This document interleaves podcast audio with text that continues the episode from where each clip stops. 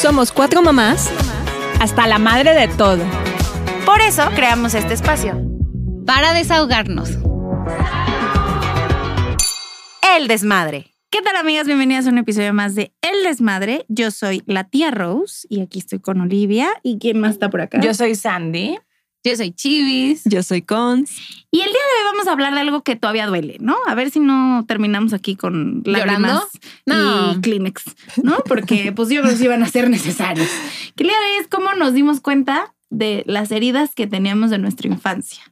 Siendo mamás. Siendo mamás, por supuesto. Porque O la vida en general también. es que yo creo que siendo mamá, o sea, como que hay muchas cosas que tienes enterradas, ¿no? Y de repente siendo mamá hay algo, un día que hay un detonador y dices, ay, es de que ya me acordé. Ahí salen las Ya me espinas. acordé. Sí, yo creo que puedes seguir con las heridas de la infancia, o sea, un gran rato de tu vida y a lo mejor no te das cuenta que las tienes o que las estás cargando, pero tienes hijos y es ¡pum! Enfréntate a tus heridas de la infancia, así como un espejo que te grita todas tus heridas de la infancia. Entonces vamos a empezar con la pregunta incómoda que, que- vamos a empezar luego, luego. O sea, ¿ustedes cuáles sentirían que, porque yo creo que no solo tenemos una herida, tenemos varias heridas. O sea, les voy a- Sí, les voy a-. ¿Cuáles creen ustedes que es como sus heridas de la infancia y cómo sus hijos se las reflejan o cómo se las reflejaron? Ay, Dios. ¿Quién quiere ser la primera? Conséchale, conséchale. Yo creo que la herida de la infancia que tengo marcada es la de la traición. Ay, güey, ¿por qué? No en, no en casa, sino en, en amistad, por ejemplo, ¿no? En la primaria, cuando yo, según tenía mi grupo de amigas, súper amigas y jugaba con ellas, todo, ya cuando íbamos a salir, eh, apareció una carta en mi, en mi lugar, ¿no? Y así de, eh, eh, me- todavía. Ah, Todavía. Y escribían y así de, y es que te crees mucho y cosas de niñas. Eres ¿no? muy, muy. Ay, Eres te crees muy, muy. Sí. Y la consentida de la maestra y tienes las calificaciones. Sí soy, ¿y qué? Y yo así, pues sí, ¿no? Y la queso. Y la que Y la exacto.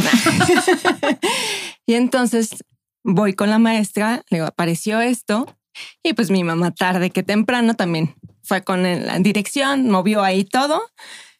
Investigaron y resultó que eran mis mejores amigas. Malditas.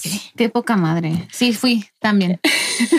No la de la carta. Sí, no. No la que escribió. No la que escribió. No la de- Chivis, de verdad. No. O sea, no. Qué bueno que empezaste Sí. con esa, Cons, porque mi mente luego, luego se va a heridas que nos provocaron Nuestros mamá papás. o papá. Entonces, como Sí, que no. tú empezaste con una que no te provocaron. En Tus casa, papás. no. No, en casa, pues también.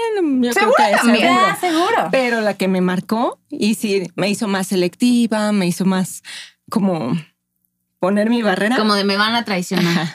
Y creo que, digo, también como romantizar, así decir, no, mis papás no me hicieron ninguna herida. Creo que también ahí Sí, estás no. como evadiendo algo. O sea, Exacto. tienes Tienes que. algo enterrado. Sí, sí, sí, Somos seres humanos y que- justo lo decíamos hace rato, ¿no? A ver, nuestros papás hicieron lo mejor que podían Claro. con las herramientas que tenían. O ni sabían, güey, qué hacían, la neta. O sea, La mi neta, mamá o sea, me tuvo a los veo en 23. retrospectiva, Claro, y hay días que yo digo, yo no sé qué estoy haciendo. No entiendo cómo mi mamá sí sabía. Güey, mi mamá a los 23, o sea, claro que digo, y dos hijas, güey, de un año de diferencia, por supuesto que no sabía qué estaba haciendo. Güey, mi mamá güey. se casó y empezó a tener hijos a los 19. A los 19 yo creo que yo estaba inhalando resistol. Bueno, no, no, pero Sí, pero tenía mis Barbies en mi cama, güey. solo porque hacía mis tareitas de la... Me dormí abrazado un peluche a los 19, no mames. No, sí. Entonces, sí, o sea, en mi caso, mi, cuando me dicen cuáles son tus heridas, 100% están relacionadas con mi mamá. O sea, como que mi mamá es esta figura que yo he tenido que trabajar muchísimo en terapia porque era, primero que todo, muy explosiva. O sea, gritaba, pero no saben los gritos que metía. O sea, te sentías que te tenías casi como esconder bajo tierra porque la mujer gritaba así cuando se enojaba, era como de mecha corta. Entonces se enojaba y empezaba a gritar y pobre el que estuviera como más cerca porque pellizcaba, hacía como estos pellizquitos De abuelita. chiquitos. De uñita, de uñita. Ajá, de uñita. Muy, muy, muy intenso. Entonces a mí me daba mucho miedo como equivocarme en algo o tirar el refresco cuando lo trataba de abrir o, o no sé, o que me pasara algo en las cuando o no terminarte la comida. Sí. No, con las comidas. Les digo que la parte de las comidas, que bueno que lo dices, porque mi mamá era de que yo era una niña que era muy difícil para comer. Entonces yo decía, no, no quiero comer ese pollo, está horrible, me da asco. Y mi mamá se ponía como una loca a gritarme que me tenía que comer ese pollo. Y entonces justo yo lo empecé cuando tuve hijos y mis hijos, porque son niños, empezaron a replicar lo mismas cosas que replican cualquier niño y que yo hacía mi automatismo fue, primero, me empecé a encender así, igualito que mi mamá se encendía. Y, empecé a tener muchos problemas en la comida con mis hijos porque también les gritaba horrible. O cuando pasaba, mi mamá también le cagaba que perdiéramos cosas, ¿no? Que llegara de la escuela y perdiera, había, regresaba sin la chamarra.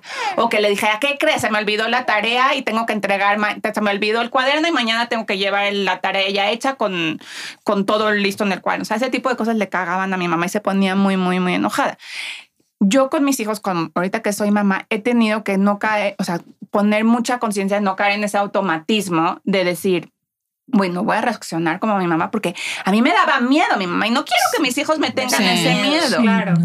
Y no seamos tan duros con nuestros papás. Y siento que mi mamá, pues a lo mejor ella estaba viviendo cosas también muy fuertes, como cualquier persona. O sea, mis papás se llevaban muy mal, entonces mi mamá estaba viviendo una o sea, estar en una relación de pareja.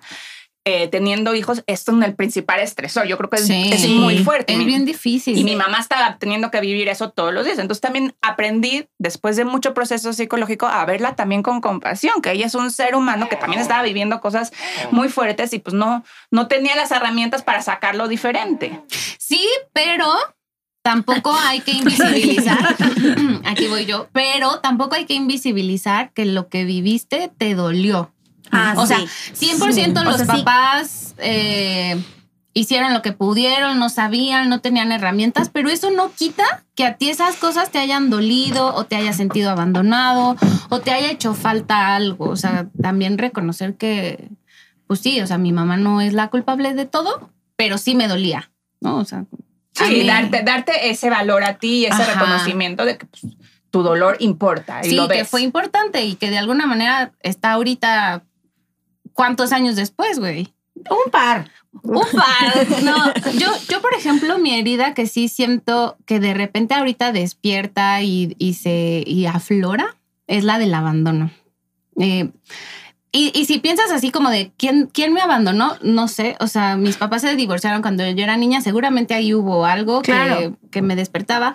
Mi papá era como también, siempre estaba, pero también era esta persona que si decía llego a las 7, nunca llegaba a las 7, güey. Nunca. ¿Por qué? ¿Por qué? Porque, Por, pues porque andaba trabajando o, o, se le atravesaba que tenía que ir a ver una obra o cualquier cosa. Mi papá trabaja en construcción, entonces siempre su chamba era como de, ya voy para allá, pero me habló el chofer que necesita gasolina y le tengo que ir a depositar y la, la, la. Y entonces era como, ah, sí, güey, y aquí uno te espera, ¿no? Y aquí está tu pendeja. Y en ese tiempo no había celulares, o sea, me acuerdo que teníamos, le marcábamos, le marcábamos al celular y de repente no contestaba. O sea, era como rara esta comunicación, güey. Y a mí me puede mucho ahorita que no me contesten, por ejemplo. O sea, que te dejen en visto. Te que me dejen en visto, que no me contesten, que yo ver la cara de que algo está pasando y, que no, me digan, así, o sea, de, de, yo, yo sentir la situación de que algo está pasando, estás incómodo así y que no me digan, porque entonces yo empiezo así como a imaginar de güey, la cagué en algo, a lo mejor yo dije algo, a lo mejor ya no me quiere, a lo mejor ya no me va a volver a hablar, güey, a lo mejor. Y me ha pasado en, en relaciones de trabajo, con amigas, con mi hija, con mi pareja, con mi expareja. Bueno, ahorita no tengo pareja, con güeyes, con todo mundo, güey. Y, y, y sí noto que, por ejemplo, no sé, estoy platicando con alguien y de repente ya no me contesta, no sé, tres días, dos días y así, y yo ya estoy histérica, ansiosísima, sí. ansiosísima. Sí, sí, sí. Yo tengo también horrible. mucho esa herida. O sea, la herida de abandono para mí es, yo creo que de las más fuertes. Mis papás igual se divorciaron cuando yo tenía dos, tres años, más o menos. Pero a diferencia tuya, yo a mi papá sí lo he visto diez veces en toda mi vida. Han sido un chingo. chingo. O sea, y como que nunca se involucró y como que nunca estuvo. Y me acuerdo muchísimo que yo, que, que cada vez que me hablaba mi papá por teléfono, que era así como, uh, o sea, una vez al año, güey, yo colgaba y lloraba y lloraba y o sea, como que lo tengo muy, muy presente. No me preguntes de qué hablaba, ¿no? Porque no tengo idea de qué hablaba con mi papá cuando tenía seis años. ¿No te acuerdas de las conversaciones? No, no, no, no. O sea, me acuerdo ya de las más recientes, pero ya era adolescente, güey, ya ahí ya, pero ya yo se la reviraba. Pero ¿Y cómo, te, ¿Y cómo lo trataba tu mamá? O sea, ¿cómo te lo manejaba tu mamá esas conversaciones con tu papá? O sea, como que... No, mi mamá la verdad es que en eso mi mamá siempre fue como muy neutral. O sea, mi mamá jamás me habló mal de mi papá. Mm. o sea, mi papá me hablaba y mi mamá se revolvía del coraje porque me hacía llorar, ¿no? Pero mi mamá jamás fue como de, ese cabrón, nunca, nunca, nunca, nunca. O sea, me apapachaba, como, como que más bien era el, contenerme a mí, ¿no? De, de mi papá. Pero pues al, al, no existir esta figura, pues mi mamá tampoco existía, porque pues mi mamá tenía que salir a trabajar. Entonces yo estaba con mi abuela todo el tiempo. Y mi abuela era esta mujer chapada a la súper antigüita, o sea, mi abuela nació en 1915, güey. No manches. sí, güey, creo que la mía también. Pero te crió una persona. Me crió una persona que nació en 1915. Yo nací en el 92. Cálate la diferencia. O sea, mi abuela me empezó a creer, era una abuela de 80 años que tenía esta, o sea, estas ideas y, y o sea, es, era, y, ella yo creo que fue la que me generó la mayor, o sea, por, el contrario de la serie, por eso yo soy señora. Por eso naciste señora. Por eso soy señora, porque me crió mi abuela y porque mi abuela era... Ahora todo hace sentido. Claro, y mi abuela tenía mucho este concepto de, y siéntate derecho, y, ay, mijita, ya te ves gorda con eso, y...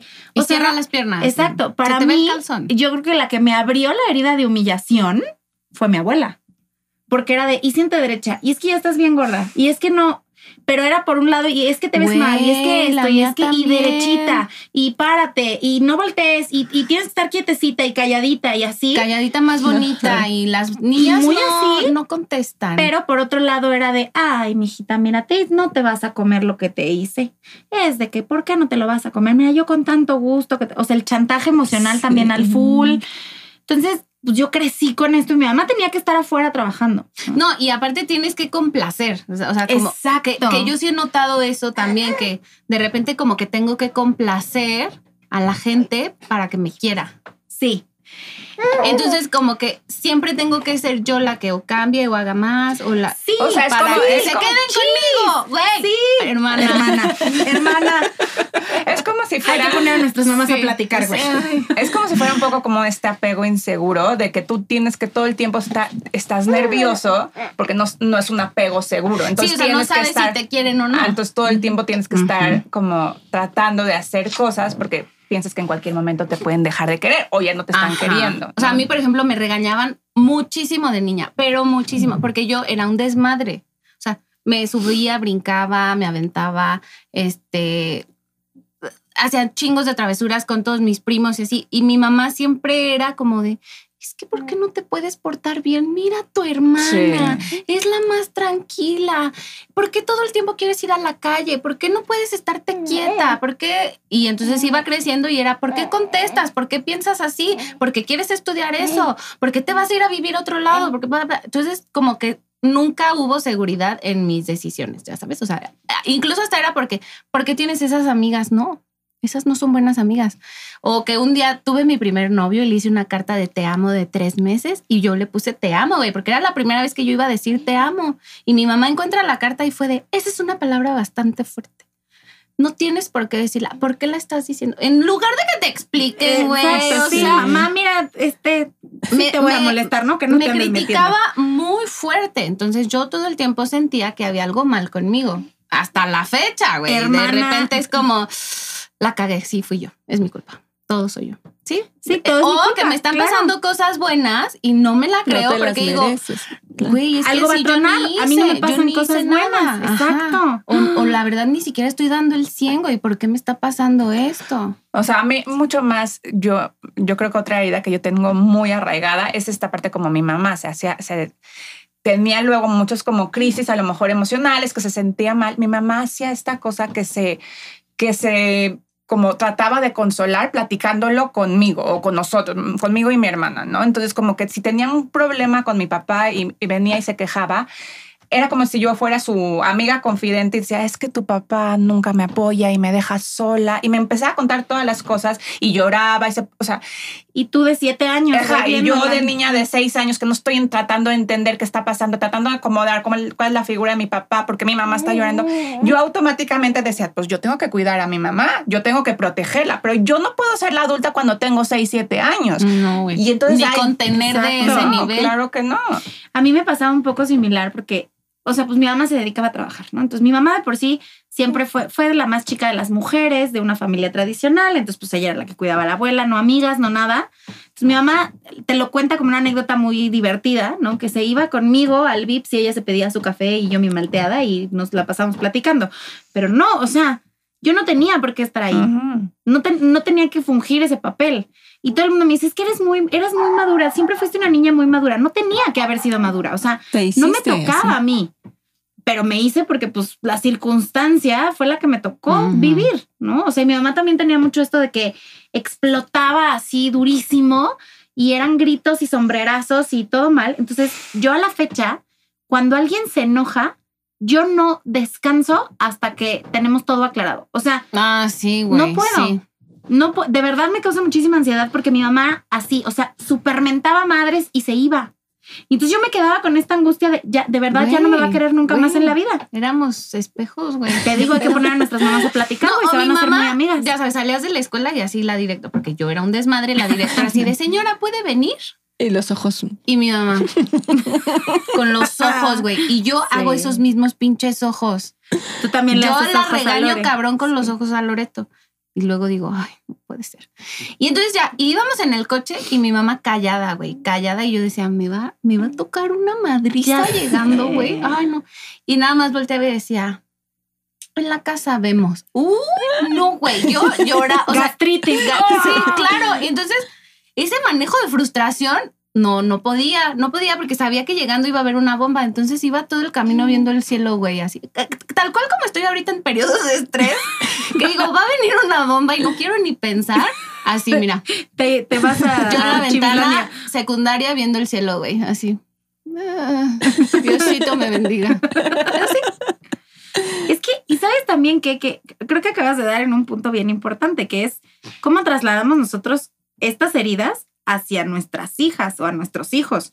O sea, a mí, por ejemplo, cuando yo empiezo a perder la paciencia, porque me he cachado también que, o sea, hoy entiendo más a mi mamá porque digo, sí, a huevo, por supuesto que gritaba, güey. Si, si, la sacan, si, me, si la sacaban de quicio la mitad de lo que a mí me sacan mis hijas, yo también hubiera gritado.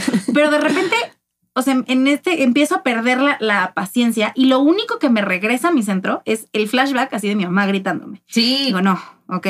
No, y ahí dices, no quiero Estoy muy molesta, no necesito un minuto. A mí me, pasa así con la sobreprotección. O sea, siendo la más chica, pues todo mundo a cuidar a la más chica, ¿no? O sea, eso pasaba en tu casa. o sea, tú eras súper sobreprotegida. Sí, mis hermanas, mis hermanos, mis papás, todo, ¿no? Y eso lo trasladé con Diego. O sea, tú también eres súper sobreprotectora. Entonces, ahorita es así de, no, ya no tengo que ser así, tengo que trabajarlo, porque si no, le voy a hacer el daño a él. Pero se trata de o sea, ¿cómo dejamos de tener este automatismo de repetir las cosas? Primero es reconociendo, ¿no? O sea, tú reconoces que de dónde viene. Entonces ahí ya frenaste, ya hiciste la primera parada. La segunda parada no quiere decir que no te vas a, o sea, que no, no vas a caer en estas cosas, que no vas a volver a gritar, o sea, o que no vas a automáticamente que digo, se suba algo alto y tú no vayas a como histérica a tratar de detenerlo. Pero sí, cuando tú vayas y te sientas como en este estado automático, frena. O sea, tú ahí dices, frenas, y entonces ahí tomas una decisión. Y es una decisión, lo quiero hacer, lo, lo tengo que hacer o puedo hacer algo diferente. Y cuando tú paras para tomar la decisión, deja de ser un comportamiento automático. Inconsciente. Inconsciente. Sí, porque es reflejo. Sí. Es reflejo. Porque es lo que veías, güey. Exacto. Porque aprendimos a ser mamás viendo, a nuestras, mamás, mamás. Entonces vamos a reaccionar, o sea, nos quedó grabado el mapita en nuestro cerebro, vamos a repetir lo mismo. Por eso hay que hacerlo como mucho más consciente. Por eso la propuesta de una maternidad consciente. sí. Está bien cabrón. Pero bueno, querías, habiendo, este, habiendo dicho la frase cerradora de Chiste Cuéntanos, por favor, si ustedes también han identificado estas series de la infancia, ¿con qué se cachan con estas series de la infancia? Yo creo que definitivamente necesitamos más tiempo para hablar de esto, porque Sí. Hay que nos pongan, que no nos siento pongan. closure, no siento closure No, en esto. pero, pero, pero no sabemos cómo están recibiendo nuestras palabras nuestra audiencia. Entonces, que nos diga si quieren una parte 2 sobre heridas de la infancia. Sí. Sí. Suscríbanse, por favor. Estamos Denle en todos seguir. los canales, denle seguir en todas las redes sociales. Estamos como arroba el desmadre en X y pues salud, Salud. muchachas, por una ¡Salud! maternidad consciente, Unas heridas. por las heridas.